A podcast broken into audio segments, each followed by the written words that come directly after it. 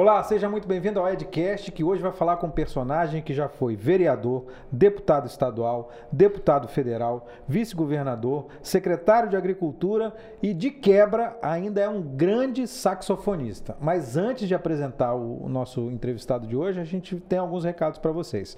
O primeiro recado é que se você quer roupas super confortáveis, num preço ótimo e de excelente qualidade, entra no site da Ripple, use ripple.com.br. Vai lá, escolhe suas camisetas, bermudas, tem roupa feminina também.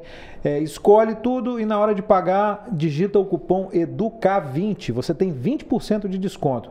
Os preços estão é, muito legais, já são muito legais e tem mais 20% de desconto, de desconto, você não vai se arrepender.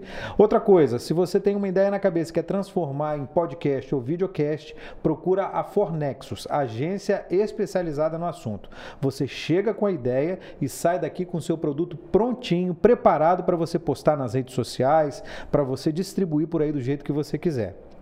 Quero te lembrar que o Edcast tá, está em todas as plataformas de streaming, está no Spotify, você pode escutar também no Apple Podcasts, pode escutar no Deezer, no Amazon Music, você pode escutar em qualquer lugar o Edcast. E também quero te pedir para curtir esse vídeo, que vai ser muito legal, se inscrever no nosso canal e ativar o sininho das notificações. Toda vez que tiver vídeo novo, você vai ser avisado.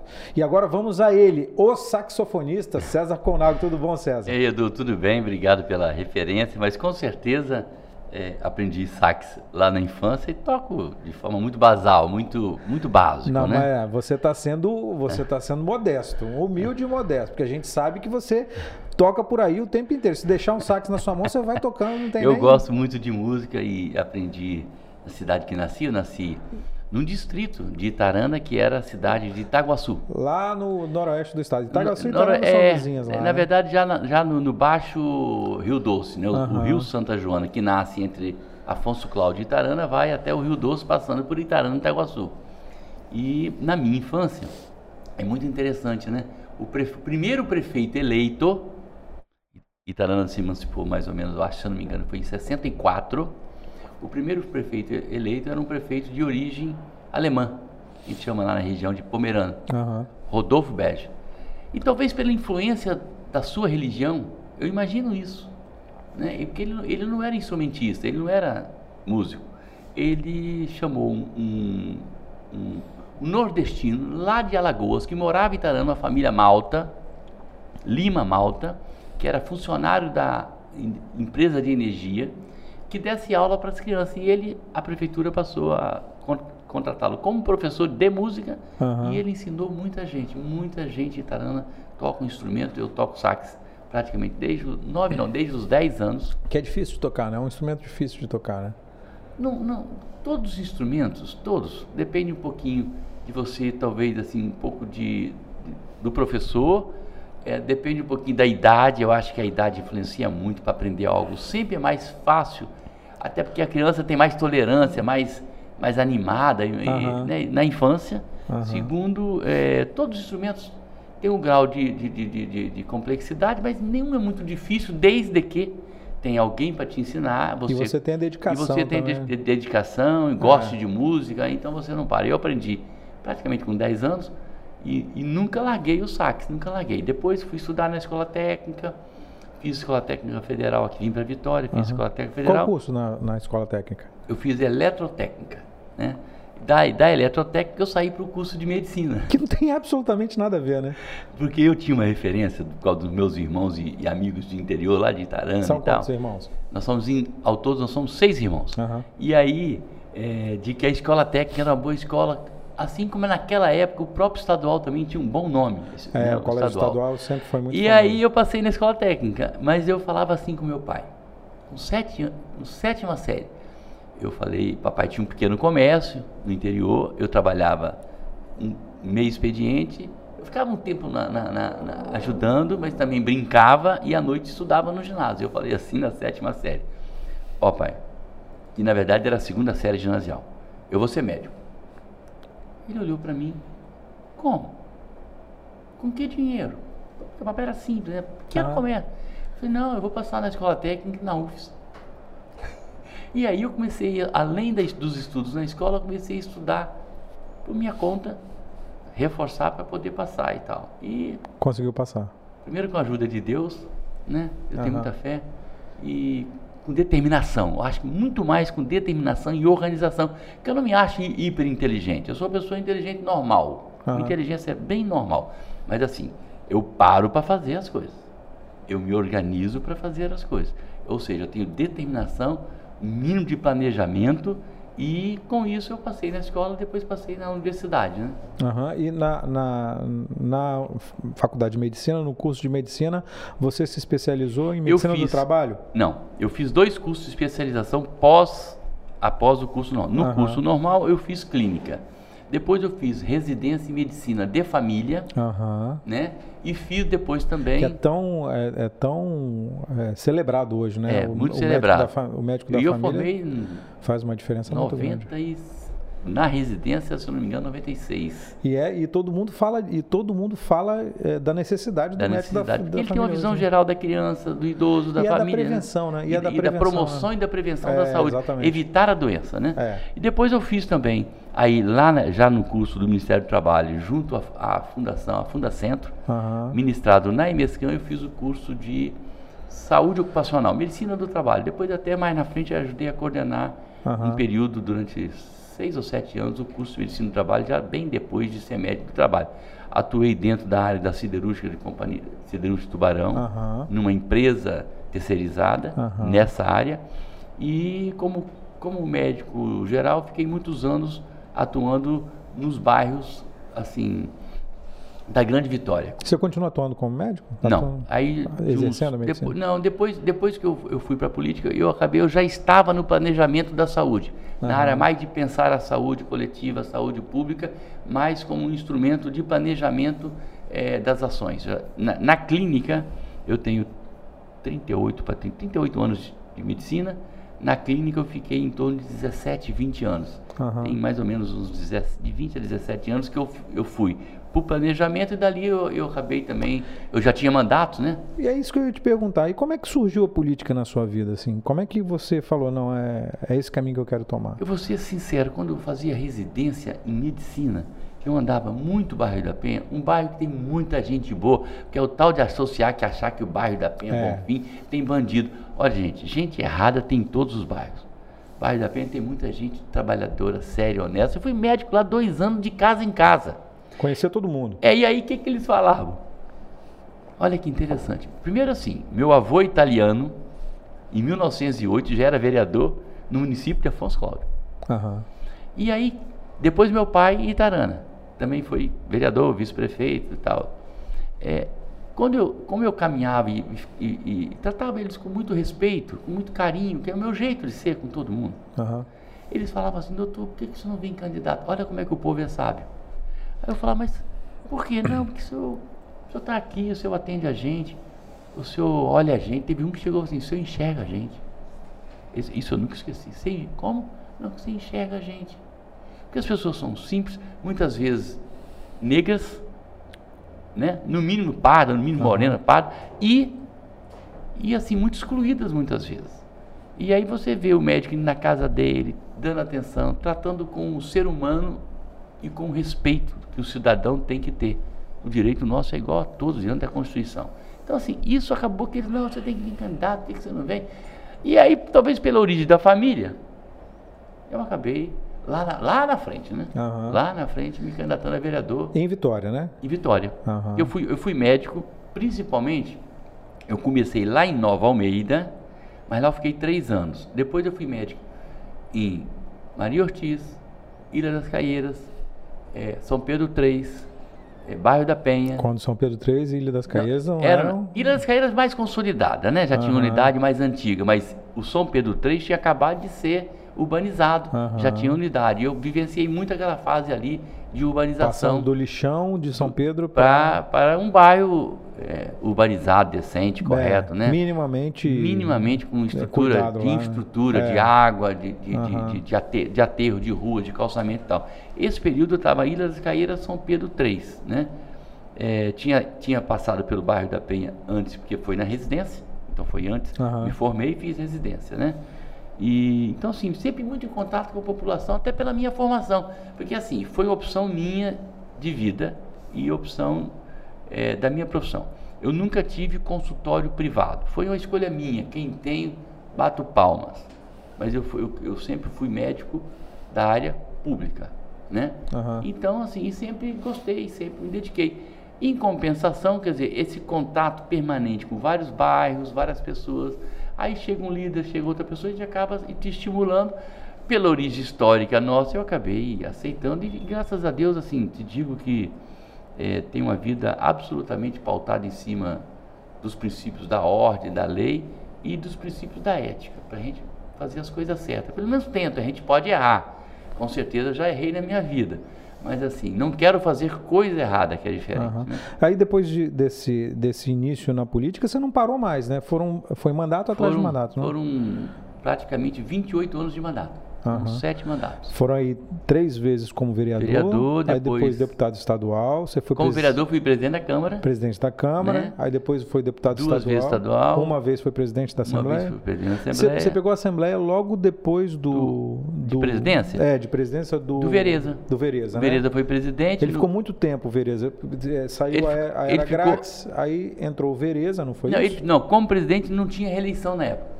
Não é da nossa época, não. Ah. Então, o Vereza ficou, o Vereza é, ficou muito tempo é, é, deputado. Deputado, seis, seis mandatos ele tem, é isso e aí. Isso aí. Como, como presidente, pelo menos que eu me lembre, foi na época que nós nos elegemos juntos, eu pela primeira vez.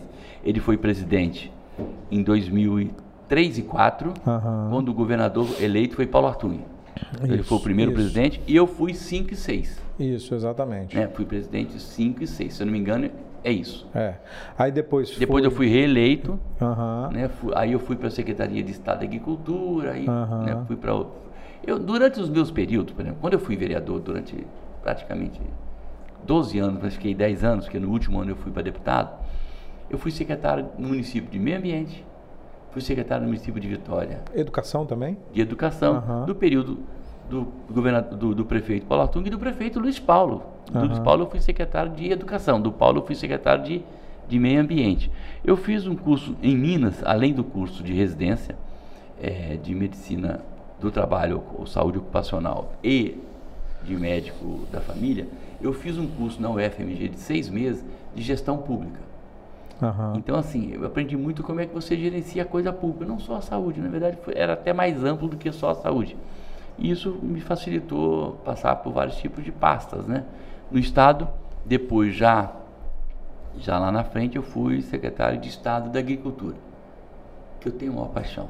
Eu gosto muito de crianças, né? Então, assim, no, na, na, saúde e mesmo na Secretaria de Educação, o contato, a importância que tem uma boa formação da criança desde o início, desde o princípio da vida, desde, desde a gestação, mas no sentido seja alimentar e no sentido também dos valores, da educação, dos princípios que nós temos que quando começa lá a vida. E, e gosto muito de agricultura. Gosto muito do agricultor, da família agrícola. Talvez pelo, um pouco pela minha origem do interior. E depois eu, eu gosto muito de ler, né? Estou lendo menos ultimamente. E assim, tem um, um poeta que eu gosto muito, chama Fernando Pessoa, um português. Uhum. E ele, ele usou uma expressão que lá atrás eu li, eu já tinha muita identidade com o setor agrícola, ele falava assim, o, o agricultor é a pessoa mais próxima de Deus. Por quê? Aí ele falou assim, porque ele é muito humilde e simples. Deus quer essa, essa simplicidade, essa humildade. Porque a gente vem para a cidade, acha que é o tal, né? começa a agregar conhecimento, saber, saber né? técnica disso, técnica, e acha que é o tal. Lá na roça, não. Lá, às vezes, o cara está produzindo alimento, está te ajudando é. aqui, e ele é muito, muito simples, muito, muito na dele, né? Então, assim, é, acho que essa vida, essa vida rural, eu tenho muita, muita identidade. E, e, e talvez pela nossa origem. Mas acabei, estou aqui em Vitória desde 73. Já faz. Já tem um tempinho, né? Já faz 48 anos aí. Quantos anos? 48. Isso tudo? 48 anos, 73, 48 é, anos. É, 70, final de 73 eu vim, cheguei em outubro para fazer a prova da escola técnica, fazer um tal. E aí não voltei, né? Acabei ficando aqui. Meus pais continuaram morando em Itarana. Depois, bem idosos, vieram para cá, né? Já tinham aposentado, uhum. não tinha mais. Vieram para cá. Mas, é, assim, gosto de Vitória, gosto da grande Vitória e sempre, sempre quis que a grande Vitória, porque Vitória sempre teve um padrão, tanto administrativo como de infraestrutura, até pelo, pela sua capacidade, é, é, vamos dizer assim, de recurso financeiro. Recebe né? muita né? grana. Recebe muita e, e é, é fisicamente. Pequena, né? É 82, 83 quilômetros quadrados. Uhum. É muito pequenininho. E eu sempre quis ver a grande Vitória com o padrão de Vitória. E nós estamos vendo isso acontecer. Vila Velha talvez acompanhou muito de perto, Vila Velha um pouquinho diferente, mas uhum. já bem próximo, mas também com algumas áreas de alagados, como Santa Rita. Eu vi do evangélico, eu fiz estágio do evangélico muitos anos, dois uhum. anos. 70, 79, 80, ou talvez 80, 81, pensei em ser obstetra. Depois mudei. É, e dali eu via as pessoas, na madrugada do, do dia, do amanhecer, colocando as tabinhas e fazendo as suas seus casebres, pessoas muito uhum. pobres, muito excluídas, miseráveis para a sobrevivência delas.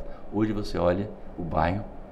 É outra coisa. É outra né? coisa, né? Então, assim, precisa melhorar muito ainda. Precisa melhorar muito, é. mas assim, eu acho que nós, com todos os problemas que nós temos, é, e ainda temos muitos problemas, mas assim, a, a, a pobreza e a miséria nesse país, fruto de vários governos, tanto de município, de estado, de união, sem entrar em qualquer questão partidária e de nomes.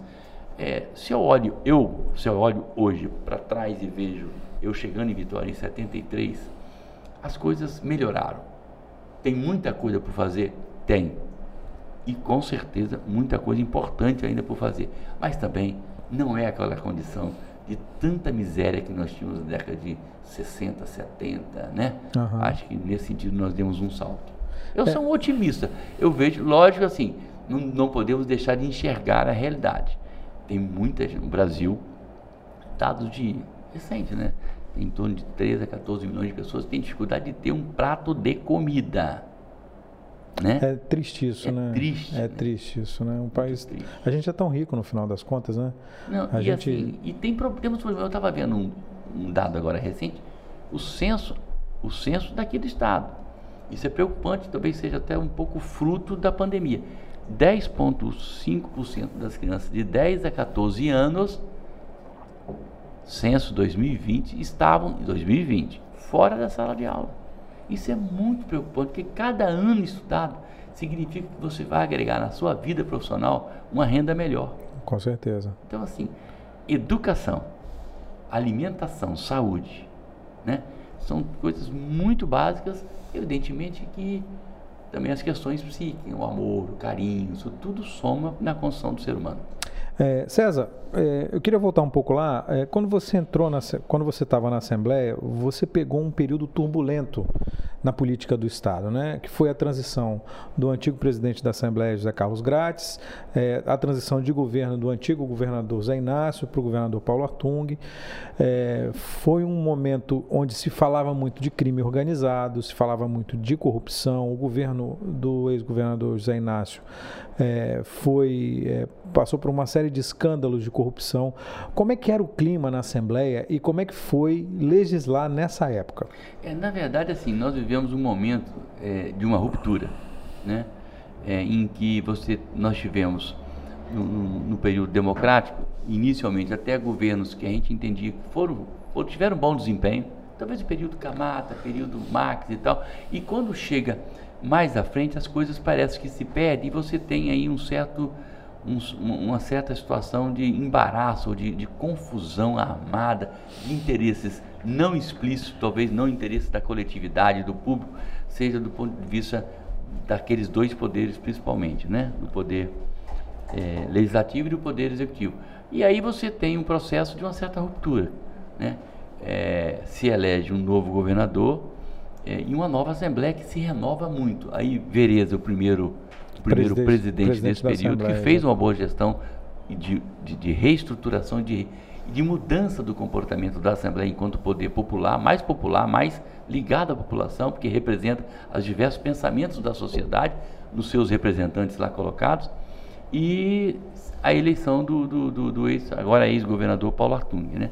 Eu fui líder desse período, fui líder do governo, depois, no, no, num período na frente, também fui presidente da Assembleia. Uhum. Foi um momento de, sim, de, de, de mudança, de, de reencontro com a democracia, reencontro com, com, com processos éticos de decência, de transparência e, acima de tudo, de trazer a crença do capixaba nos poderes para que ela pudesse se desenvolver. Não tem desenvolvimento econômico, social, se não tiver a política fazendo as coisas que devam ser feitas. Tudo bem, mas o clima, o que, que você sentiu na Assembleia nessa época? Como é que era o clima? Como é que eram os servidores da Assembleia com os deputados que estavam chegando? É, como é que era, a, a, como é que foi essa transição? É, na verdade, assim... Porque a Assembleia tomou muita pancada, né? Foi uma ruptura, foi, foi, assim, foi um momento meio tenso, meio difícil, né? Até costumo falar assim, talvez o, o Vereza enfrentou a situação mais difícil, porque eu já chequei, já tinha havido corte e ele foi fundamental nesse processo com a mesa diretora uhum. é, é, que composta na época. Foi um momento muito tenso, até porque também tinham servidores daqui, do passado muito viciados. Então toda essa mudança, tanto que na, no período no período que, por exemplo, que nós tivemos por lá, tanto Vereza como eu, estabelecemos a importância é, de aprovando lei no sentido que tivesse concurso para a Assembleia, e foi feito no meu período já, concurso para taquigrafia para algumas áreas, porque tudo era indicação política. Uhum. Você não tinha um poder assim que tinha um certo corpo técnico estável, em que você tem os assessores, evidentemente, é, é, de confiança, comissionado que você coloca para dirigir uma mesa e mesmo o seu mandato, mas tem que ter um corpo técnico, como tem hoje. Hoje você tem um corpo muito preparado. E aí foi muito, foi muito tenso. Foi muito porque, assim, de uma certa forma, as pessoas habituaram aquele velho esquema, sabe, de montar é, a, aquela estrutura para que servisse a poucos. É, nós queríamos uma Assembleia que servisse a todos, uhum. né? E com transparência, com decência, com políticas públicas. E aí, assim, as coisas começaram a se encaixar, como diz o mineiro, o trem começou a voltar para a linha, né? Começou a voltar para o seu rumo. É, você é um dos fundadores do, do, do PSDB, não é isso? Sim. É, o PSDB deu uma sumida no, no, no, cenário, deu uma mergulhada e tal. É, e eu queria te perguntar uma outra coisa. É, hoje, o presidente da Assembleia passou por uma situação é, que chamou muita atenção das pessoas, que foi antecipa a antecipação da eleição da mesa diretora. Né? Ele tentou antecipar, antecipou a eleição em mais de um ano é, prevendo o período eleitoral, não sei o que, isso deu uma repercussão muito ruim. Você acha que isso teve de alguma forma relação com aquele período antigo da Assembleia? Porque muita gente associou. E o que, que você achou dessa, dessa medida do, do Eric Musso em relação a isso? Primeiro, eu tenho muita estima pelo Eric. Eu acho uhum. que ali foi, um, foi um, uma derrapada que, é, como eu também na minha vida também já dei minhas derrapadas. Isso é, é, é e evidentemente nós estamos vivendo um período que é, isso é muito salutar para a democracia, em que a transparência, em que a, o acesso às pessoas a informações é muito superior hoje do que 20 ou 30 anos atrás. Uhum. Então, assim, os homens, você quer entrar na vida pública, eu não sei quem usava essa expressão, falou, ó, se você está entrando, você está tá, tá colocando, você tá colocando a sua cara para bater. Saiba disso. Então, assim, tem que saber que a transparência, é, a postura, os atos são todos muito pautados em cima de quê? Em cima da ordem, da lei e da decência. E assim, aquele período anterior era o período do vale tudo.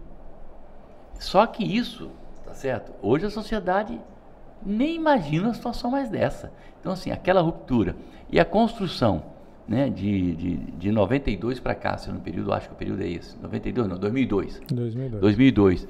É, com a eleição do novo governador, de uma nova assembleia, é, com, a, com a mídia, a imprensa, os meios, os meios sociais e mesmo as redes mesmo hoje, sociais, muito mais presente, você tem que ter uma postura muito mais republicana, muito mais decente, muito mais clara de qual é o seu papel. Eu acho que no passado se confundia muito. Quando não, entrava mesmo para fazer a, a coisa errada. Né? Mas às vezes não. E eu, eu me lembro de uma vez uma pessoa falar assim, César, mas era um negócio, não era correto? Lá na Câmara. Mas César, vai lá também, cara. Assim, cara, deixa eu na minha. Porque assim, eu não vou fazer alguma coisa que eu acho que não está dentro daquilo que eu acredito que sejam os meus princípios e aquilo que a sociedade aceita.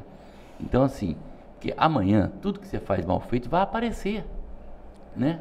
vai jeito, aparecer. Não tem jeito. É, eu me lembro de uma, de uma conversa, umas vezes, uma, lá atrás, com um líder religioso, e ele falou assim: César, o mal feito por si só é barulhento o bem feito, ele, me deu assim, achei tão lindo assim, o, as coisas boas, bem feitas pelo político, é obrigação nossa.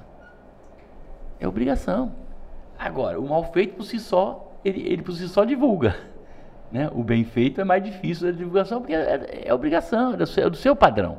Então, assim, é, nós vivemos uma época lá atrás foi muito difícil. Isso passou. E eu acho que agora, com a sociedade muito mais moderna, muito mais transparente, os jovens as pessoas estão falando, eu acho que o jovem está muito mais ligado hoje do que no passado, porque no passado só quem estava no movimento estudantil, seja secundarista, seja universidade, é que tinha mais informações. Muitos ficavam. Você fez parte do movimento estudantil, né? Eu fiz, mas eu não fui muito de frente, não. Desde o movimento estudantil, que teve talvez na figura na universidade, quando eu cheguei, é, de algumas lideranças daquele momento, e, Paulo o, e o Paulo foi um deles, né? exatamente. né? Assim como tivemos outras lideranças, Claudino de Jesus e tantos outros, eu, eu participava, mas não ia de cara. Logo ali, aí é uma questão de identidade. Logo ali eu comecei a fazer movimento popular, não foi em Vila Velha.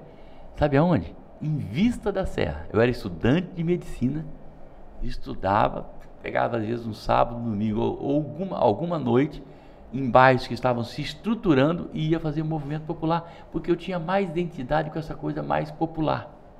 E isso acabou que me colocou muito em contato com, essa, com, com essas comunidades na Serra, inicialmente, depois uhum. Vitória.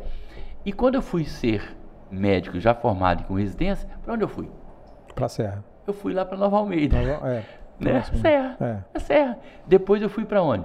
Para Ilha das Caieiras, São Pedro, bairro da Penha. Então, assim, é, acabou que virou uma certa identidade com, com, com a população é, mais assim, que precisava mais da, dessa atenção. E isso depois, mais na frente, ficou é assim. É, é, eu, eu acabei entrando na política, volto a falar, tem uma questão evidentemente familiar, mas muito pelo contato com essas pessoas uhum. que me estimulavam. Ah, doutor, vem. Uhum. Mas porque, ah, porque você está aqui com a gente, o senhor conhece a gente, a gente te conhece. É, voltando a falar do, do, PSDB, nessa época de, de, ruptura e transição, o PSDB era muito forte.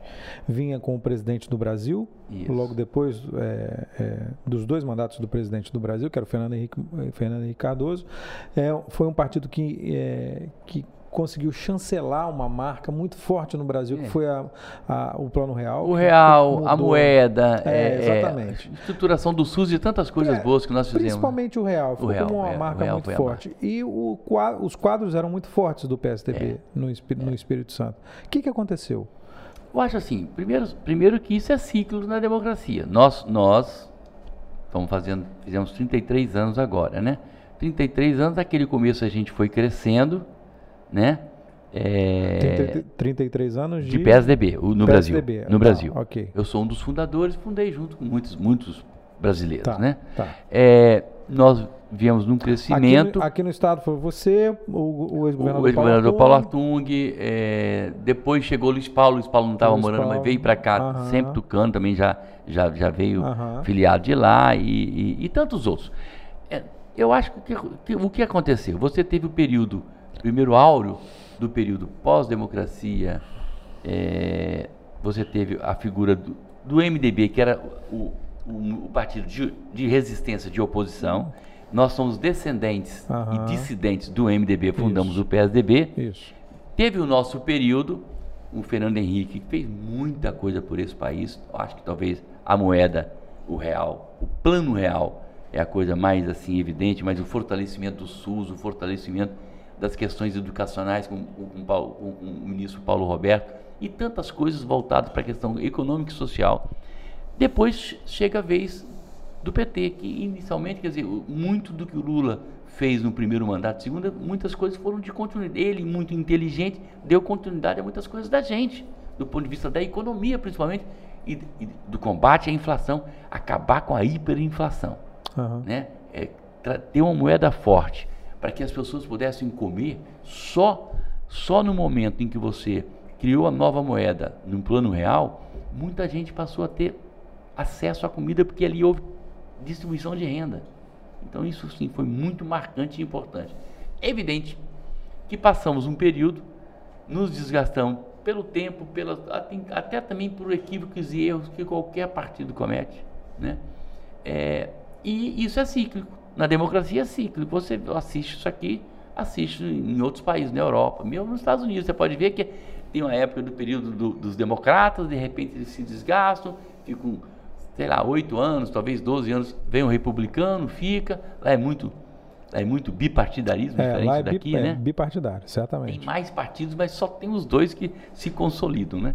Então, assim, isso é da democracia. Eu acho que a gente tem agora, com os nomes colocados na- hoje na pauta, né? É, a, gente, a gente tem chance de, de- retomar, evidentemente, um, um certo protagonismo.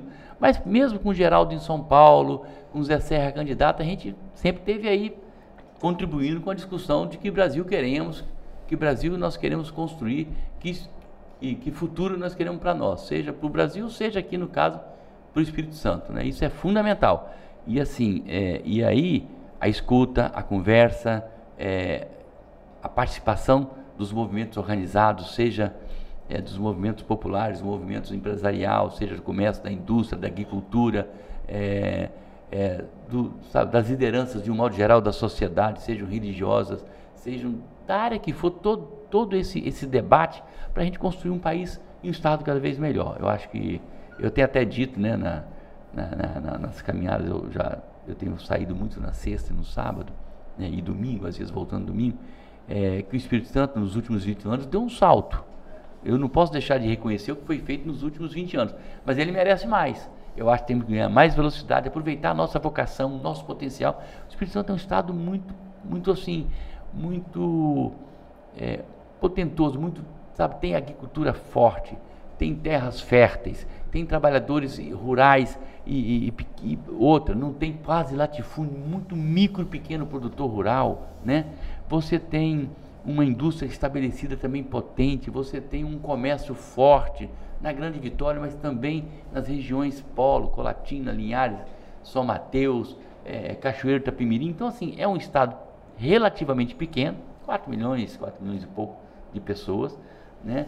É, que assim que tem uma vocação e um potencial muito grande e a gente pode cada vez mais a política acertando na política a gente pode ter um, um estado que com certeza é, já é bem colocado em vários itens nacionalmente mas pode evoluir muito mais e merece muito mais Isso é discurso de candidato. Pré-candidato. Você é pré-candidato a Sou governador? pré-candidato. Evidentemente que eu dependo de uma convenção do partido, que é só o ano que vem. Né? Nós estamos conversando isso muito, tanto aqui né, é, como também nacionalmente. Eu já tenho, uma, eu tenho um percurso e uma história assim, de praticamente mais de 30 anos de vida pública, 28 com mandato, mais de 30 anos de vida pública, em diversas áreas. Eu acho que acumulei uma boa experiência e, acima de tudo, conheço. Não, outro dia eu. Eu conheço cada município, eu já fui várias vezes a todos os municípios. Dos quase 180 distritos, em torno disso, e o distrito conta sede, eu praticamente conheço 167, se eu não me engano. Você tem? Tá contando isso? Tá anotando? caderninho? anotando, estou É. anotando. Esse número eu tenho do dia eu somei, tem tempo que eu não vejo, mas tipo assim, eu vou para Icoporanga, eu conheço os distritos de Icoporanga. Qual distrito tá faltando? Porque Não, tem alguns 180, faltando. 167, Não, mas não tem alguns faltando. Eu, eu teria que ter um mapa aqui para ver, É. mas tem alguns faltando que eu- eu não fui evidentemente a todos, mas conheço muito, porque assim, o secretário de Agricultura e eu como secretário, e mesmo no mandato de federal fiz muita coisa para o interior, por conhecer muito o interior, e mesmo como vice-governador, nesses três mandatos, principalmente, é, de presidência da Assembleia, de secretário de Agricultura e de e Vice-governador. vice-governador e deputado federal, quatro, eu andei muito, andei muito, eu caminhei muito, porque assim, o, o- o cidadão, ele, ele, ele- eu costumo falar, ele, ele quer o seu abraço, às vezes você às vezes não fala nem diretamente com ele, mas ele quer que você visite o seu município e de lá você fale. Estou aqui visitando o produtor rural aqui na região de, Santa Maria de Itibá. Estou aqui em Garrafão, gente. Tá vendo aquele trecho lá de Garrafão em Garrafão, dois quilômetros? Outro dia eu- o, o, o Nelson Mirting me falava aí, César, aquele pedacinho lá que, que liga o mesmo distrito que tinha dois quilômetros de rua, que ele se separa num pedacinho. Quem fez aquele asfalto ali? Não sei, não me lembro. Você. É porque vai lembrar de tudo, como, né? É, e é muita ação, muitos anos de vida pública. Na verdade, o governo Paulo Atum que fez, né? Eu era secretário de Estado da Agricultura. Então, assim, é, andei muito, fiz muito, trabalhei muito, com o maior prazer, e entendendo isso como direito do cidadão. Nunca achei que eu estou dando nada a ninguém de presente. Isso é direito dele, ele paga imposto. Ele quer de volta o seu imposto em quê? Ele quer de volta em serviços, em, em, em, em obras de infraestrutura, seja calçamento, esgotamento sanitário, água. Eu peguei um período ainda que algumas comunidades do interior não tinham água potável. Aliás, eu lembro de São Pedro, em São Pedro, no governo. Aí eu não tinha mandato, mas eu participando enquanto já ator político, é, entregando água potável.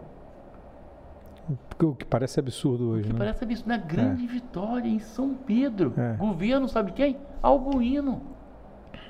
Cezan expandindo. Final dos anos 80, começo dos anos 90, não é isso? Final de 80, isso. É. Então, gente, ali em São Pedro. Então, assim, é, levar, levar serviços, é, infraestrutura para todo o Espírito Santo, para que todo mundo é, tenha acesso àquilo que lhe é de direito e que reafirma a importância da sua cidadania, do seu, da sua dignidade humana. Sabe, ter acesso à saúde, à educação do seu filho, ter boas estradas, nós temos um Estado que tem competência e capacidade para isso. É só juntar força, competência, uma boa equipe técnica, uma boa orientação política para que as coisas aconteçam no tempo certo. Você acha que essa disposição política, essa sua disposição política, pode marcar uma retomada do PSDB no Espírito Santo? Pode, pode, até porque assim o PSDB tem uma história no Espírito Santo e tem uma história brasileira. Pode retomar. É, é, não tem partido perfeito, o partido dos homens, né? Então, nós podemos retomar, até porque nós temos uma bancada né, expressiva, já de 10% da Assembleia, três deputados. Nós temos, entre vereadores, prefeitos Os três e vice-prefeitos. São Vandinho, Vandinho, Vandinho Leite, é, Emílio Mameri, Emílio Mameri e o nosso pastor lá de Cachoeiro, o ah, Mansur. Mansur, Marcos né? Mansur. Marcos Mansur. Pastor Marcos Marcos está no terceiro mandato dele, uhum. se eu não me engano, terceiro mandato de deputado estadual. Tenho quase certeza que são três mandatos. É, e assim, nós temos entre prefeitos, vice-prefeitos e vereadores mais ou menos 62 mandatos, mandatários. Tem uma meta para essas eleições? A nossa, a nossa ideia é a gente ampliar o número de prefeitos, para isso nós vamos fazer um trabalho de filiação. Isso só para 2024. 2024, né? né? Para 2022, para o ano é, que vem. É, é consolidar três, três deputados ou Continuar quatro. com os três pelo deputados. Pelo menos três, que já é 10% da Assembleia, três ou quatro uhum. deputados é, evidentemente tem uma representação federal, porque ela é importante, como já tivemos recentemente, nos últimos anos, é, e, hoje, estão, e hoje nós estamos sem. Fazer pelo menos o que? Um deputado federal? Pelo menos um deputado federal, né? E discutir a questão majoritária, Senado, vice-governador e governador. Coloco o meu nome por toda uma experiência, por toda uma vivência. Evidentemente, é, é assim, tem uma, um, um, passado e uma história, tá certo? Que me, me dá condições de sair por aí conversando sem sem receio. Uhum. Sem receio. Hum, sabe, não tenho. Fiz as coisas que eu achava de ia ser feitas e não uhum. tenho medo e nenhum receio do meu passado. Agora, eh, você está colocando o seu nome como pré-candidato a, governador do estado. É, é, a gente recebeu aqui, já conversei inclusive com o Aldifas, que também se colocou como pré-candidato. Também recebi aqui o Aridelmo, que se colocou como pré-candidato também. Todo mundo que tem alguma relação ou já teve alguma relação com o ex-governador Paulo Artung, que é tido como do grupo do ex-governador Paulo Artung. E aí? Quem é. que ele vai escolher no final das contas? Não, primeiro, o maior respeito pela figura é, humana e política do Paulo, me dizer que eu sou tucano e dependo muito das decisões dos tucanos, né, nacionalmente e aqui. Evidente que o apoio dele sempre é, é, muito, muito referenciado. Segundo, você falou de dois nomes que eu tenho muito respeito. Né? Sou amigo do Aldifas há muitos anos, fez boa gestão na Serra Sempre foi uma pessoa muito. Tá na pista aí, tá rodando é, o estado e, inteiro. E acho bom, acho bom, até porque quem escolhe é o eleitor. E para não deixar, evidentemente, e Aridelmo que tem uma referência de um, sabe, de um professor é, assim, renomado. Então, assim, acho bom para a política que bons, quem dera, que os bons nomes, que nomes decentes, de gente decente, de gente que tem postura, que tem respeito com o dinheiro público, que tem respeito com a vida do, do, do irmão, da, da vida pública, do povo capixaba, que conheça minimamente de planejamento público, né? que conheça minimamente de, de, de economia pública, de, de, de, de políticas sociais voltadas para aquelas áreas essenciais da vida humana. E aí eu estou falando de gente que conhece isso, isso é importante. E aí o debate vai ser riquíssimo. Quem escolhe? O eleitor. Ele é soberano, ele vai escolher quem ele quiser. Tá certo? Ah, certo, mas se tiver muito candidato ruim. Primeiro que esses muitos candidatos vão se afinando e chega no final, isso tem uma certa convergência. Até porque tem aquilo que eu falei, você tem vagas, um pode vir para deputado federal, ou mesmo para senado, para vice-governador, governador. Isso vai se conversar até julho do ano que vem. Segundo, o eleitor ter opções boas é muito bom para o Espírito Santo e para a democracia. É, isso significa que existe uma possibilidade de composição no futuro ou sua candidatura está decidida? Você vai ser candidato a, a governador do estado?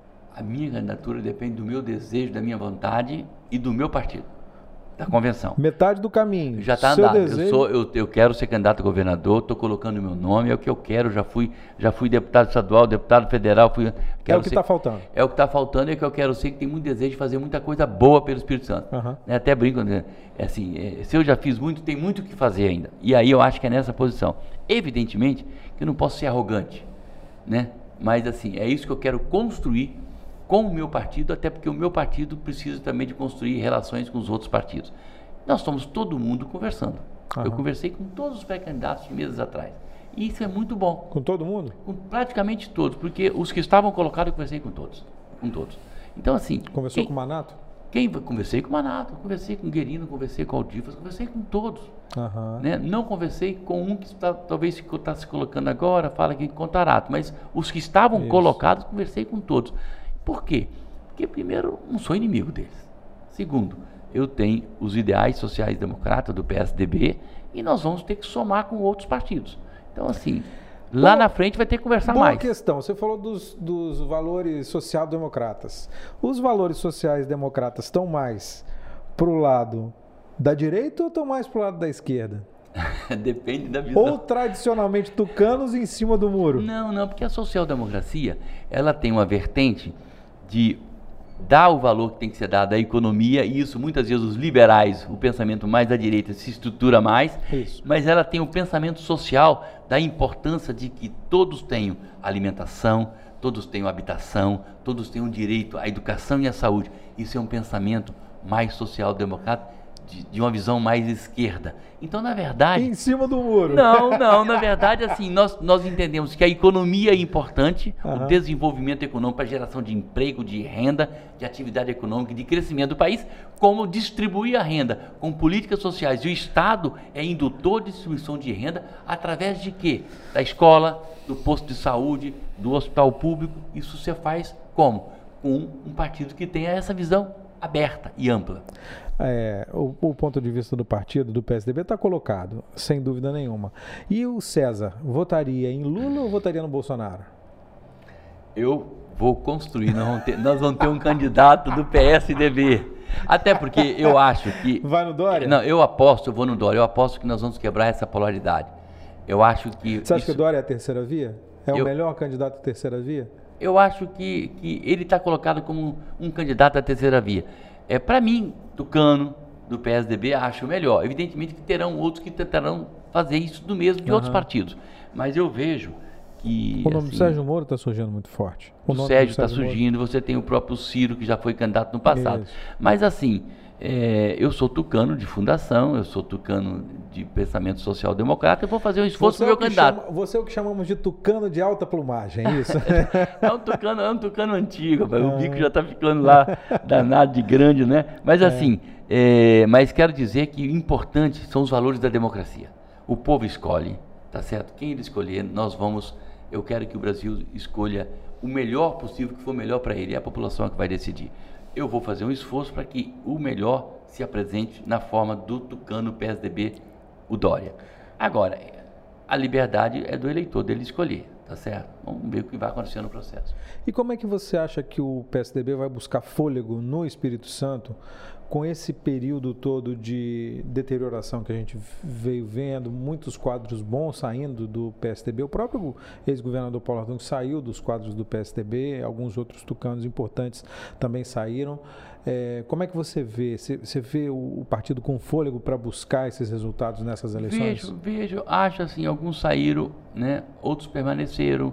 Luiz Paulo retomou Tá certo? Eu tenho conversas, inclusive, com o governador Paulo Atum, que está sem partido. Né? Você acha que ele volta para o PSDB? É, é, uma das possibilidades. Eu não vejo é ser impossível. Vai depender muito da decisão, evidentemente, que é dele, Mas assim, nós estamos conversando com pessoas que foram do partido e também pessoas novas que nunca foram do PSDB e que a gente vai buscar, principalmente, construir a perna dos deputados, para fazer deputado estadual, a perna de deputado federal, porque elas são basilares, ou seja, são básicas para a construção da, das candidaturas majoritárias, Senado, vice-governador e governador. Então, assim, o diálogo com, com, com, com, essas figuras que foram do partido, ela, ela é importante, né? todos dois foram, o Luiz Paulo já retomou, é, e evidentemente vamos conversar com outros que estejam. Tem gente, já ontem mesmo eu estava numa atividade é, cultural e uma pessoa, um conhecido da área cultural, assim, disse, ah, eu quero me filiar no PSDB. Ah, é, que bom. Então, é, eu tenho chance de eu participar como candidato? Eu falei, nós vamos debater internamente. O, por quê? O número de, de, de candidatos, a legislação mudou, diminuiu, mas com certeza tem espaço e, evidentemente, o que, que nós vamos fazer? Escolher as figuras que tenham muito amplitude de trazer muitos votos, porque isso significa fazer mais deputados. São, são quantos candidatos o PSDB vai ter no ano que vem? Porque agora é um por vaga, né? O partido tem que ter um por um vaga? Um por vaga, não é mais como era mim que era dois. Então, não era, era 60, veio para 30. Uhum. Não é isso? Sendo que um percentual dos 30, homem um percentual mulher. É, para deputado estadual, não é isso? Para deputado estadual então, e federal. São 30, 30 deputados. Não, 30, para estadual, 30. 10. Porque, porque são 30, 30 estaduais. Isso. 30 para estaduais, 10 para federais. Para federal. Exatamente. Pra, pra, e um para governador e, ou vice-governador. E senador. Senador dessa senador. vez é uma vaga, né? O PSDB vai ter candidato a senador? Nós vamos estar conversando, evidentemente, sobre isso até julho do ano que vem, né? Vai ter ou não vai ter, César? Não vai depender. Mas você, hoje... você, tem, você tem nome hoje no PSDB para ter um bom candidato? O ex-governador Paulo Ratung pode ser um não, candidato ele pode ser pelo assim, PSDB? Pode ser pelo PSDB, assim como pode assim, alguém se filiar nesse processo até julho do ano que vem. Hoje não tem um nome colocado de Senado. Né?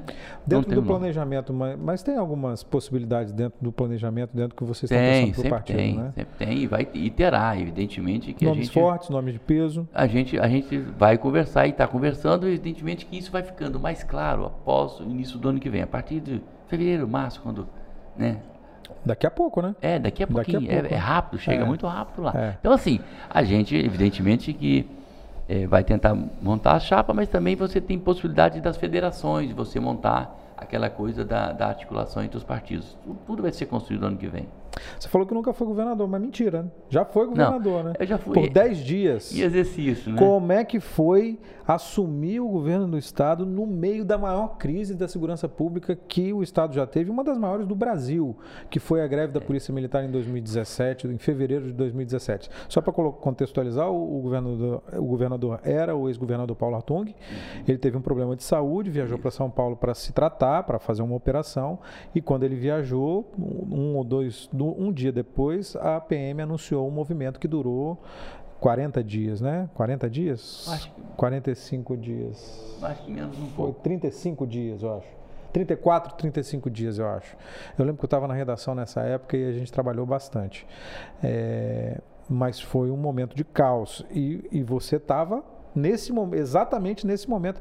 Como é que foi, César? Um momento. Como é que você viu isso e como é que tudo aconteceu? Quais são as histórias desse momento? É, primeiro, assim, primeiro é, foi um momento ímpar, né? Porque nunca tinha visto. Segundo, eu, como governador na época, é, quando fui abordado, eu estava na região serrana, desci, estava em São Bento de Urânia. Era um sábado. Era um sábado, São Bento de Urânia estava fazendo uma festa de, da uva e de vinho que eles têm lá, tradicional. Uhum. Tive que descer. E a primeira declaração minha foi, olha, do ponto de vista constitucional e do ponto de vista legal, isso não é permitido. Né? As forças. Isso é a versão oficial. Isso. Eu quero saber o que, que você percebeu, o que, que você sentiu na hora. Você, como governador, você falou assim: pô, eu sou vice-governador, mas é, eu assumo o governo. Achei que ia ser tranquilo. E de repente acontece esse turbilhão não. de coisas. O que, que você sentiu? O que, que você percebeu na, na hora? Eu, não, eu falei: eu tenho que assumir a, a minha condição de governador nesse momento, que o Paulo estava fora, recém-operado. Na verdade, tinha, acho que tinha um dia de operado, é. se eu não me engano. Desci, eu tenho, tenho que assumir isso. Desci, é, na época fiz as conversas necessárias, é, o comando foi trocado, indiquei um novo comandante e enfrentamos aquele Por momento. Por que, você trocou? Por que, você resolveu trocar o comando? Porque na, na, na iminência, da Polícia Militar. Na, na iminência da, é, da, na iminência da crise, eu senti que havia necessidade de trazer uma nova liderança que pudesse minimamente ter, ter articulação e, e, terminar com o movimento. No e sentido, aí foi o Coronel Newton, não é isso? E foi o Coronel Newton, né? Evidentemente. Por que o Coronel Newton? Porque foi uma escolha sua? Foi uma, foi uma escolha minha, foi uma escolha de que eu vi uma pessoa muito preparada e num momento difícil de alguém assumir aquela tarefa, ele se dispôs como, como uma pessoa de carreira, um militar coerente e um, um militar que entende muito da, das questões internas e hierárquicas, ele falou assim, eu topo assumir nesse momento, que não era fácil. Não. Não era simples. Não. Né? É, e ele, eu precisava de alguém que, junto com isso, comigo, pudesse contornar aquela situação é, é, emergencial ali. E com o tempo nós, nós conseguimos, o Paulo também antecipou um pouco a sua vinda foi. em São Paulo, né? Ele ficou 10 dias afastado. Ele ficou alguns dias afastado, mas ele, ele, ele, não sei exatamente quantos dias, mas ele antecipou, veio ainda, e, a gente, ainda... e a gente conseguiu contornar assim, uma situação que não foi fácil, até porque a ausência é, da corporação na rua fez com que a criminalidade, os bandidos e criminalidade aumentasse naquele período. E eu assim, eu sei. Foram mais de 200 mortes. É, eu, né? eu sou uma pessoa muito, sempre muito muito calma. Eu sou sempre muito. Nunca. Sou muito equilibrado. Aliás, o meu presidente falou isso, o presidente Bruno, do PSDB, falou assim. César, é, você sempre, você é sempre muito cauteloso e equilibrado. Lá na.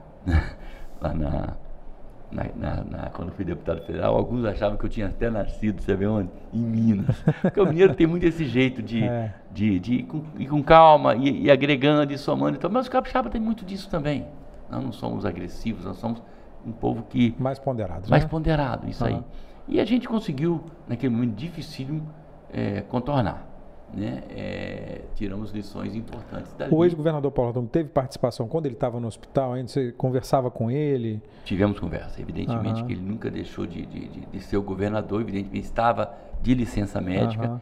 mas uh, tivemos conversas e ele até antecipou a vinda dele. Então foi um momento assim em que eu fiz o meu papel de vice-governador de governador em exercício e, e com certeza o Espírito Santo é, voltou à normalidade e evidentemente também ações do próprio governo depois foram feitas no sentido de debater essa questão da segurança pública uhum. e até a própria legislação adequada. Então, assim, eu acho que... O que, que você aprendeu com esse episódio? Não, aprendi de que, assim, é, é, é preciso... O governo, primeiro, sempre tem que ter muita liderança, tem que ter muito claro, um planejamento muito claro de, de como é que estão as situações das mais diversas áreas, para que você possa diagnosticar, um termo mais médio, diagnosticar e, e, perceber situações que às vezes pode te escapar à mão. Então, assim, é preciso ter muita, quer dizer, uma equipe que tecnicamente competente, mas também que converse muito com os setores, para que as informações possam chegar ao nível da liderança de quem precisa da, comandar o processo. Foi uma surpresa? O que aconteceu foi uma surpresa? De certa forma, de certa forma, é, a gente não esperava esse movimento, até porque historicamente nunca aconteceu, nunca, nunca tinha acontecido, nunca né? tinha acontecido, segundo pela previsão constitucional e legal. Então, assim, não imaginava que chegasse a esse sistema. E aqui não quero desmerecer a pauta de reivindicação que todas as categorias têm, uhum. né? Mas a forma, aí eu questionei. Por que que aconteceu? aí, aí teria que talvez eles, quem fez foram eles, né? Uhum. Dizer, é, foi parte, algumas dentro da corporação. Eu, eu, eu te digo que o governo tinha planejamento, tinha ações para todas as áreas do Estado. Uhum. Não foi por omissão nossa. É, aí eu, eu, não saberia te responder. Teria que talvez alguém que, que, de certa forma, participou, fez esse movimento. Porque, assim, existia governo, existia planejamento, existem ações claríssimas em todas as áreas. É possível apontar um responsável, um grupo responsável por esse movimento no Espírito Santo? Eu não, eu não, não, não, não, não eu não tenho esse nome. É. Não sei. É, falando de segurança, que a gente viu nesse, nesse período, a gente pôde perceber como é importante a segurança para o Estado, né?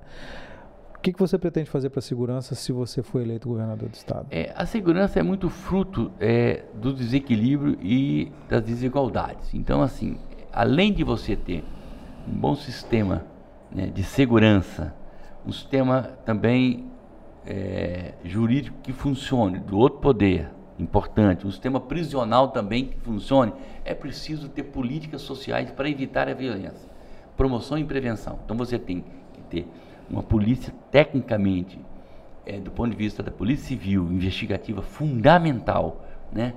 É, as nossas delegacias é, com todas as condições de trabalho, a polícia militar que faz é, a presença na rua também, tecnicamente e do ponto de vista administrativo, com muito apoio no sentido de que ela possa exercer as suas funções sob a liderança do governador e dos seus comandantes, mas é preciso promover promover ações para diminuir a violência e a desigualdade, para que as pessoas possam viver mais em paz. Isso significa acesso à alimentação, acesso a uma habitação, acesso à educação do seu filho, acesso à saúde da gestante e das crianças, porque com isso eu com certeza vou amenizando e vou melhorando a possibilidade do Espírito Santo ter um futuro melhor. Quer dizer, o Espírito Santo merece mais. E é isso que eu ia te perguntar, como é que você vê a situação da segurança hoje no Espírito Santo com o governador Renato Casagrande? Eu acho que a, a, velocidade das coisas pode.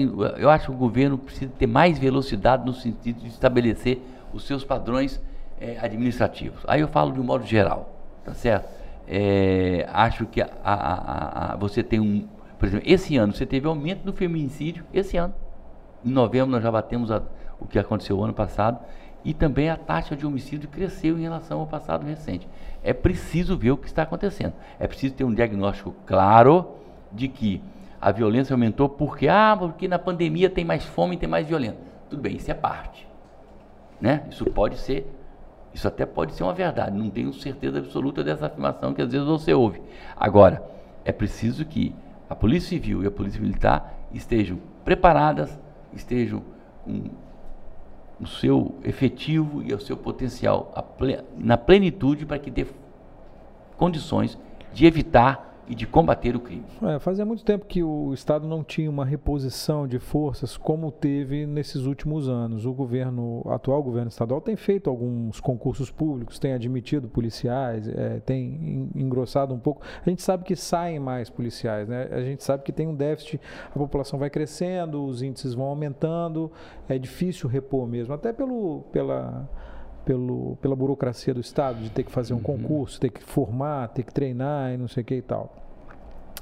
É, mas mesmo assim, é, o senhor acha, você acha que é, o caminho é esse, é contratar mais policiais, é, e é, esse olhar que a segurança pública tem que ter, é assim que a segurança pública vai melhorar? É tendo mais policiais militares, mais policiais civis?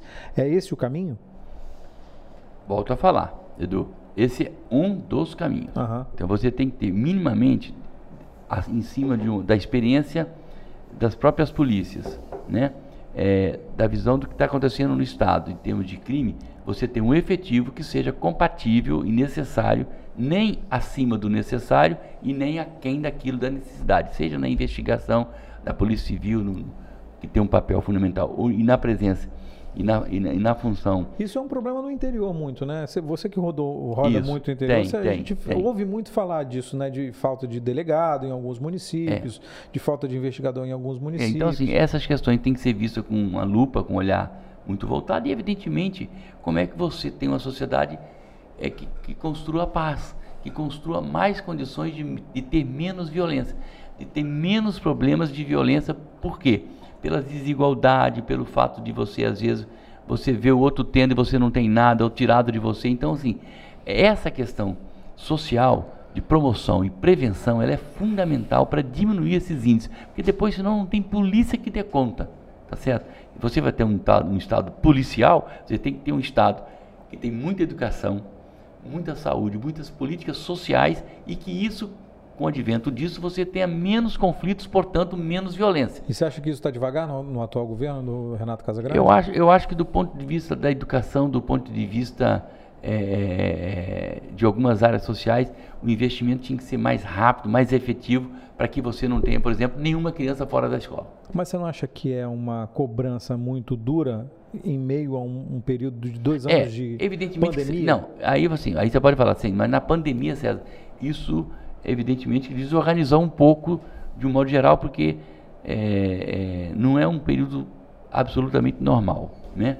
Mas o governo, quando você está no governo, você tem períodos de grande normalidade e você tem períodos de anormalidades ou crises. Vou pegar um exemplo. Nós já tivemos lá no passado grandes chuvas que trouxeram grandes desastres. Inclusive no começo de 2020, no começo da pandemia, teve uma chuva que destruiu Teve uma chuva grande. Então, estado, assim, né? aí você, como você tem que ter Iconha. uma estrutura. Iconha, eu me lembro que a, a estrada que vai para Sumiu, Vargem né? Alta, É. ela praticamente teve um pedaço que Vargem desapareceu. Alta, Vargem né? Alta sofreu muito. Então, também. assim, você tem que ter a capacidade de respostas mais rápidas. Para isso, você tem que ter uma equipe técnica muito preparada, de muito contato com, os- com as lideranças políticas dos municípios, os prefeitos, né, as representações das câmaras municipais, as lideranças mesmo da sociedade local, para que essa interlocução se dê e você efetivamente, com a equipe preparada, consiga, junto com as prefeituras, no caso de, nós estamos falando de desastres naturais, que é, tem muito a, a presença da prefeitura, e o Estado é, levando esse, esse suporte para responder o mais rápido possível. Você acha que essa resposta não tem sido Eu rápida? acho que ela pode ser mais veloz. É, você citou, a gente estava falando de segurança, mas aí é, acabamos citando essa questão dos desastres naturais, você citou educação, citou é, saúde. Você acha que essas respostas para essas, essas pastas que são tão importantes, são, são pastas essenciais, educação e saúde, também são lentas? É, eu, eu cito, eu cito um dado que é oficial, né? Você, você tinha uma defasagem, talvez fruto aí da pandemia, de, de muita gente não conseguindo fazer as suas cirurgias necessárias que ocorrem. Você precisa, estava defasado. E você tem, por exemplo, é, as crianças fora da sala de aula, fruto da pandemia. Como é que você enfrenta? Na crise você tem que ter estratégias e bolar situações diferenciadas. Porque senão você vai se imagina, imagina 10% das crianças fora da sala de aula, Não, é, de 10 a 14 anos. é um absurdo, né? É, isso é perder boa parte dos recursos da educação estão indo para onde? Então, assim, é ter um diagnóstico claro da crise e uma proposta clara para enfrentar a crise. Tudo bem, num período de normalidade, mas de vez em quando você tem situações no Estado. Você está vendo no, no Brasil Central o quê? O fogo. Lá do Mato Grosso do Sul, que até um companheiro meu que foi deputado federal comigo, lá do, do, do- do Mato Grosso. Mato Grosso do Mato Grosso. Você vê fogo. Você vê algumas regiões enchentes. Você vê no Brasil como um todo, aliás, no planeta, um vírus. Então, como se preparar para isso melhor e dar a melhor resposta? Tá certo? Fundamental. É, Você acha então que a resposta não foi é, adequada? Eu acho, eu, assim, eu, eu no governo teria lá atrás comprado vacina, mas assim, não teria esperando nunca o governo federal, que demorou. A vacinação demorou a chegar no Brasil. Mas não tinha vacina disponível no mercado, né? Não, lá fora já estava vacinando. Você acha que dava para o Estado comprar? Por que não? O próprio, o isso? próprio governador Renato falou nisso. Aham. Só que quando ele, ele, ele eu acho que acionou, já estava praticamente chegando as vacinas, É, exatamente. né, as vacinas é, aqui nacionais. E ele não, nem conseguiu para comprar, não tinha disponibilidade no mercado. Que aí, aí Todo mundo tava é, comprando, Todo né? mundo estava comprando, mas tinha, Literalmente o mundo inteiro. É, mas aí comprando. tinha que, assim, tinha que fugir da fila e ir, a- Europa fazer não sei o que Furar de forma. Não, não é furar, fugir da fila, é ter antecipado, Aham. ter ido muito rápido, entendendo que a vacina é importante. E assim, aí ficou até. não, aí não é o governo. Ficou até aquela, é uma polêmica boba de que a vacina não tem essa eficácia. né? Aí não é o governo, não. Estou falando de pessoa. Bobagem. A vacina é importante, mesmo que ela não dê uma eficiência de 100%, mas ela está ajudando. E quanto mais pessoas vacinarem, melhor. E quanto mais rápido, melhor. Menos morte. E aí, falando é, com você como médico agora, como médico de formação, porque é, essa foi a, a linha adotada pelo Dória lá em São Paulo. Isso. Ele é, fez o acordo lá com a Sinovac. E partiu rápido e fez a vacina. Mas a, mas a Coronavac é a que tem a menor, é a que tem a menor eficácia entre todas as vacinas. É, Em alguns casos, menos de 50%, comprovadamente, de acordo com pesquisas da Anvisa, né? Você não acha que aí também é se atropelar um pouco? Você acha que essa foi a conduta correta, mesmo tendo uma eficácia lá embaixo? Não, primeiro que a eficácia não é tão pequena. É, quer dizer, você não ter nada e ter 50% de garantia que você não vai ter a doença é, ok, aí é, é melhor do que não forma- ter nada. Segundo, você pode reforçar, tanto que nós estamos reforçando. Aham. E vai se reforçar. Terceiro, assim, é, eu acho importante ter partido, até porque a ciência tinha pouca informação. Ainda não tem todas as informações, mas já tem bem mais do que lá no início. E aí, uma coisa que está cada vez mais clara, nós vamos conviver com esse vírus. Ele vai estar aí, até às vezes geneticamente se modificando, fazendo É, mutações. tem a mutação né? nova aí. Mas a gente está cada vez mais se preparando para combater ali. E assim, é, eu sempre cito, em algumas entrevistas que eu dei nos últimos tempos, de que nós temos que olhar para o céu e dar graças a Deus, porque 17, 17, 18, 19 e 20, principalmente 20, em que a pandemia se espalhou na Europa, a média se, se calcula que tenha morrido, ninguém sabe ao certo quanto. Fala de 50 milhões a 150. E a média aqui, assim, mais pactuada pela Organização Mundial de Saúde, que morreram 72 milhões. É muita gente, né? De europeus. Só europeus? Praticamente europeus. Ela ficou muito. Como não tinha o meio de transporte que tem hoje, é. ela ficou muito restrita à Europa. Então, assim, morreram até agora no mundo, não sei. Você tinha uma, uma população mais velha também, né? Uma população de idosos maior, que é mais maior, isso. Que e, e segundo também assim, é, é, mas agora eu quero tirar o chapéu para a ciência, porque na verdade o vírus é muito recente e a vacina foi desenvolvida com muito pouco tempo. Um ano, né? Um ano. Então assim, é, é, é isso é um avanço técnico da ciência no mundo, no planeta, fantástico. Imagina se não tivesse nem levássemos um tempo para produzir uma vacina, o que teria morrido de gente até porque hoje os meios de transporte, né, navio, avião e tantas possibilidades, uhum. teria disseminado no mundo inteiro. Então, assim, eu acho que não morreu pouca gente. Foram muita gente. Pelo menos mais de 3 milhões no mundo, não sei exatamente quanto hoje. É, no Brasil, 615 mil mais ou menos até ontem, ontem de ontem. Não é pouca gente. Não. Mas não se compara com 72 milhões de pessoas só no continente. Então, assim, eu, posso, eu, eu, tenho que afirmar que as coisas estão melhores. Uhum. Né? Graças a Deus e, e a ciência fazendo a sua participação. Você falou que conversou com quase todos os pré-candidatos. Você conversou com o governador, Renato Casagrande? Conversei, talvez o primeiro lá em junho. Junho, julho, tivemos. Eu tenho com ele uma relação boa, pessoal boa, uhum. né? e muito respeito. É, conversamos final de junho, se eu não me engano, ou iníciozinho de julho, tivemos uma conversa. É, e foi uma conversa boa é, eu, tinha, eu tinha trazido aqui o Dória e tinha trazido o, o Eduardo Leite. Uhum. Não tinha trazido naquela época o Arthur. Trouxe o Arthur só agora, Arthur Vigílio. Mais recente, Arthur mais perto da. Fiz questão de trazer porque, como democrata e como um tucano, eu pensei, ah, por que, que eu não vou trazer os três? Né? Conversei isso com o Vandim, ele, ele concordou e trouxemos aqui. Vandim, que é o presidente do PSDB. Que é o presidente do PSDB, deputado estadual e está à frente do partido. Tem eleição quando do partido? É, os, eu não tenho certeza, mas eu acho que os mandatos vão até o final, até o início do próximo ano, se eu não me engano. É, ano que vem, então, a eleição do PSDB e eleição e as eleições, né? As eleições. É. Então, assim, eu só voltando. Você, então, você é pré-candidato à presidência do partido também? Não, não isso eu não, não, não, conversei isso com ninguém, não, não, fiz nenhum movimento nesse sentido, né? Eu estou mais fazendo mesmo a pré-candidatura de governo. Pra... Uhum. Mas aí, conversando com o governador Renato Com o governador, tivemos uma boa conversa e depois de ter conversado com ele, falamos nós temos uma relação sempre amistosa e até porque falei com ele, o PSDB fez uma convenção e te apoiou. Nós vamos conversar. O próximo, eu brinco, fiz até uma brincadeira assim, o próximo campeonato, a próxima tabela do zerou. próximo campeonato, zerou. É uma outra conversa. E aí ele disse, assim, mas vamos manter a interlocução. Vamos manter a interlocução. Não vamos deixar de conversar. Mas o partido, até porque ele na vida dele construiu isso muito, no seu partido, precisa de assim, partido, né? time que, não, que não, não, não, faz, não joga campeonato não cria, não, não cria plateia. Uhum. Nós precisamos de ter movimentos para ter candidatos a deputado estadual, candidato a deputado federal e, evidentemente, a, a, a disputa nacional, né? eu conversei ontem mesmo com, com, com o Embaçaí, que é assessor lá direto do secretário de, de governo dele, uhum. dizer, a disputa estadual ajuda na, na questão nacional na questão da, da, candidatura nacional. Então, assim, nós estamos conversando e depois que estive com o Renato, conversei com outros pré-candidatos, né, dos, dos, dos, mais diversos partidos, com muito respeito, até porque essa definição só se dá em julho do ano que vem e nós vamos, evidentemente, ter possibilidades aí de algum tipo de aliança com um outro. Isso está colocado. Evidente, isso faz parte do jogo, mas o que vai acontecer, só Deus sabe, né? Só. Ou depois de julho a gente vai ficar sabendo. É, independente de político, de qualquer assunto, só Deus sabe. Só Deus é, sabe. E o futuro, principalmente, só Deus sabe. Verdade. Então quer dizer que tem essa possibilidade também de fazer uma, uma composição com o partido do governador?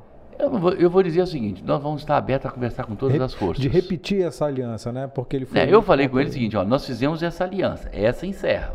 Vamos, vamos conversar a partir da outra. E, evidentemente, todos os partidos querem colocar suas candidaturas. Nós colocaremos, eu falei que nós colocaremos candidatura.